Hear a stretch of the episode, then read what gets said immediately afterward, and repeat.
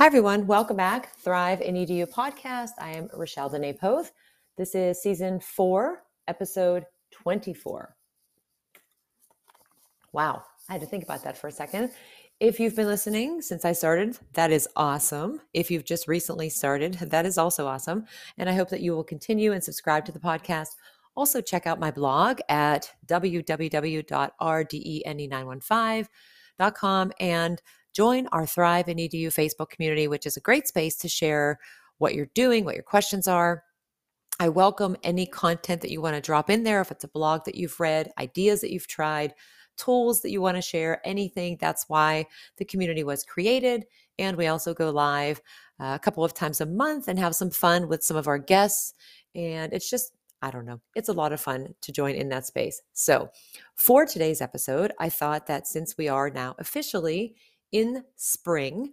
A couple of episodes ago, I shared some ideas for spring for boosting student engagement, focusing on social emotional learning, and some other ideas, some different tools, one of which Brain Racers. If you haven't had a chance to check that out, check it out because you can launch some games and uh, the students love it. I've tried it with my eighth grade STEAM class, and the questions that pop up are a little bit challenging not going to lie uh, for somebody even you know that has been through those grade levels that it caters to but it is fun just for taking a break uh, but for today's episode, I thought since it is the spring and we may be thinking about what we've taught in our classrooms, we want our students to be thinking about what they've learned and thinking about what can we do between now and the end of the school year. And then, of course, over the summer break, what did we learn about what we provided for our students in our classrooms? How did they learn from each other? And then use that to plan for the upcoming year. So for today, I'm going to focus on some reflective practices that we can use anytime throughout the year. But since we're in the spring and it's that final push through the end of the school year, student engagement may be down, of course. So you can go back and listen to my prior episode but some quick activities, some which involve tech and some that don't involve tech, because it's not always about the technology. Sometimes it does enhance or amplify the learning or facilitate something in a different way. It gives students some options. And we know, of course, when we were in fully remote learning, that's how we kept learning, working, everything going. But throughout the year, not just in the spring, it's important that we as educators focus on reflecting on our practice, but also helping students to engage in this ongoing reflection of what they're learning. And SEL, social emotional learning, is key for that. And the biggest focus area, at least for when we come to reflective practice, is on building self awareness. Also, self management when we're faced with some different challenges in learning, setting some goals for ourselves and figuring out ways that we can continue to make progress as we move forward. And as teachers, figuring out how we can encourage our students to share their learning experiences, to share those frustrations, to collaborate with their classmates, to take the lead more, uh, to express when they are frustrated, to be able to ask for help, to think about what they're learning, what are the areas that are kind of problematic or frustrating in that learning experience is essential, not just for students for their academic growth, but for personal growth, for professional growth in the future for whatever their next steps may be. And so, to best prepare students, we have to help them to engage in that ongoing reflection. And if we create opportunities in our classroom for students to do the reflection, then they can focus on what they're thinking. Ties into that metacognition. They learn about their interests. They can identify areas that they're really doing well in, areas that they might need to improve in. Uh, and that helps because sometimes you think like i'm just not good at this and i've had students say i'm never going to be able to do this or i wish i wasn't so good at this because i really don't like this activity which makes me laugh uh, one example is learning to code i have some students that are kind of hesitant to dive into coding because they're afraid initially that they won't be able to do it. And then they find that they can. And not only that they can't, but they're really good at it. And that bothers them sometimes, but trying to encourage them to think about, well, what do you like about it? Like there has to be something that you like about it because you're continuing to do it and you're becoming better at it. So giving them a space where they can share their learning, think about the process, promote some collaboration in our classroom and create that supportive learning community for all of our students, all learners, I should say, because that includes us, is important. So if you have a couple of ideas, one, I would love to hear them from you. Two, if you haven't tried them yet, dive into them in the classroom. And three, maybe just ask your students for some ideas. So here are a few things that I have used in my classroom, some of which I haven't done in a little bit. So I am going to do these in the next couple of weeks before the end of the school year. But one of them, very simple journaling or writing a blog. Uh, before digital tools were around, maybe you wrote in a blog or you had a journal. Or if you go to conferences, you might have your little notebook that you write down some ideas and takeaways from something that you're learning. What I was doing in my Spanish classes was having students respond to a prompt. And it was on paper. And then, of course, there were some different digital tools. So, if you are virtually learning or you want to actually capture that and have it in a space where you can give feedback beyond the classroom, then that's when you find the technology to do that.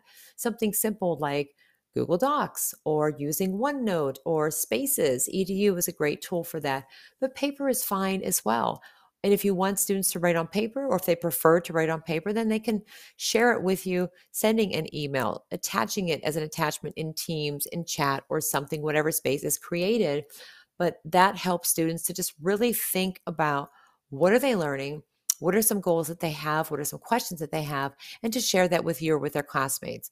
Uh, something like a think, pair, share. That is easy to start with. Students have maybe a prompt that you give them, or maybe there's a topic for discussion for the class. Give them some time to think on their own and then have them pair up with a partner. Maybe they want to work with one of their friends. Maybe you mix it up and draw names from a hat. Or you use the random name generator, which is one of those wheels that you can find online. Put their names in, let it spin, and add some uh, fun to it, like, yay, you're paired up with, and then pair them up. Maybe they post their ideas on something like Padlet, for example, or Google Jamboard, or use Flip to have partners share their ideas in one of those collaborative spaces, whether it includes audio or video. And then when they share it, they can involve themselves in more conversations or they can listen more actively to what their classmates are saying. Us, as the classroom teacher, can then listen to all of them and in this process, they're building collaboration skills, communication skills, they're building relationships, and a lot of other things that are essential. Digital citizenship, of course, also ties into that. Uh, let's see what else. Collaborative spaces, if you have, let's say, uh, a lesson that you create with Nearpod. Nearpod has that collaborate board where maybe you pose a question and give students a chance to think about it and post a response on that collaborate board space. But again, you can go back to those documents and those tools like Google Docs, using Microsoft Word, even students can collaborate in those spaces.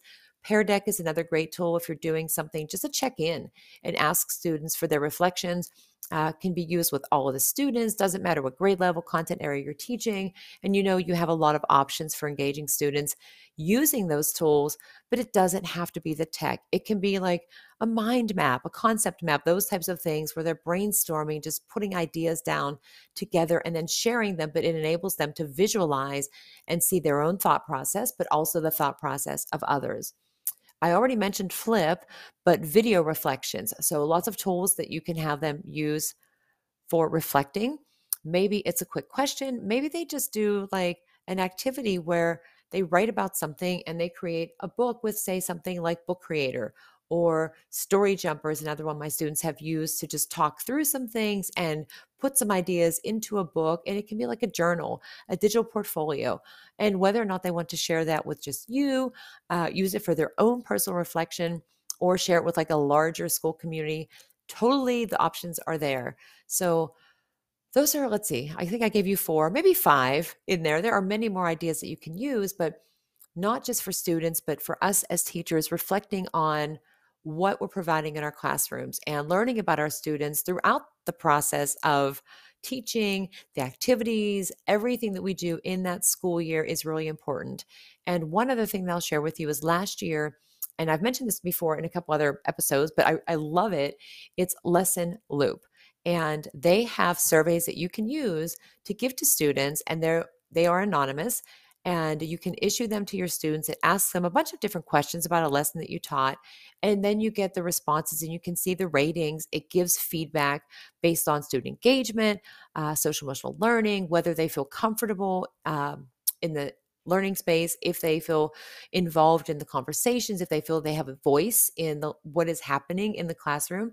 And then as teachers we can take that information and use it to reflect on our practice and that involves our students and we show them that their input is really valid and valued i should say. It is valid but it's also valued so it doesn't matter what method you choose, the end goal is still going to be the same. We want students to have the skills they need for the future that enable them to be flexible when they are confronted with challenges or if they're working on something and they have to kind of break it down and set goals for themselves and to be able to see the progress that they've made and reflect on that because that reflective process is essential and involving ourselves in a reflective practice is the key to continuing to make growth even if it's just one little thing that we improve upon each day, that's okay uh, because we're always learning as we go, as I say.